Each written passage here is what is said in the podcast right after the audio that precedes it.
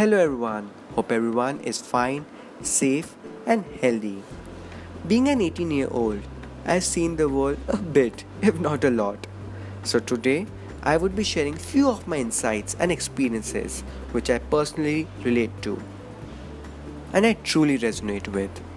Also, we often have read a number of poems in our life, haven't we? Some poems stay with us lifelong and we connect to them. And this is the same case for me as well. A poem, Desiderata by Max Ehrmann, has truly given me a new outlook and a new perspective in my life, and thus it has helped me in a positive manner.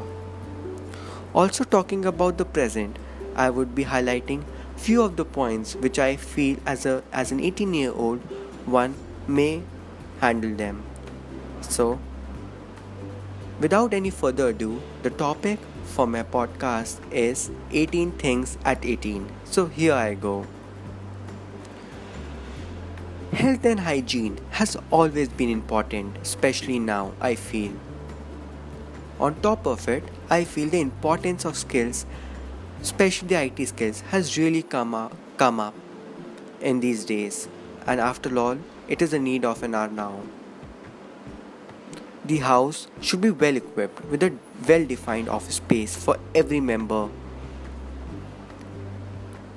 You will learn something from every person you meet, I feel. But don't forget to listen to yourself. That counts the most.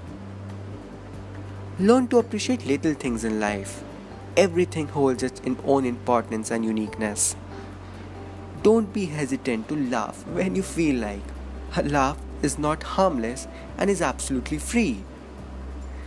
No matter how much truth hurts, it is always better than lying. I feel take and give back compliments gracefully. It would really uplift the mood of a person. Don't wait until people are gone to let them know you care for them. Also, it is okay not to know everything. Don't be afraid to admit you were wrong.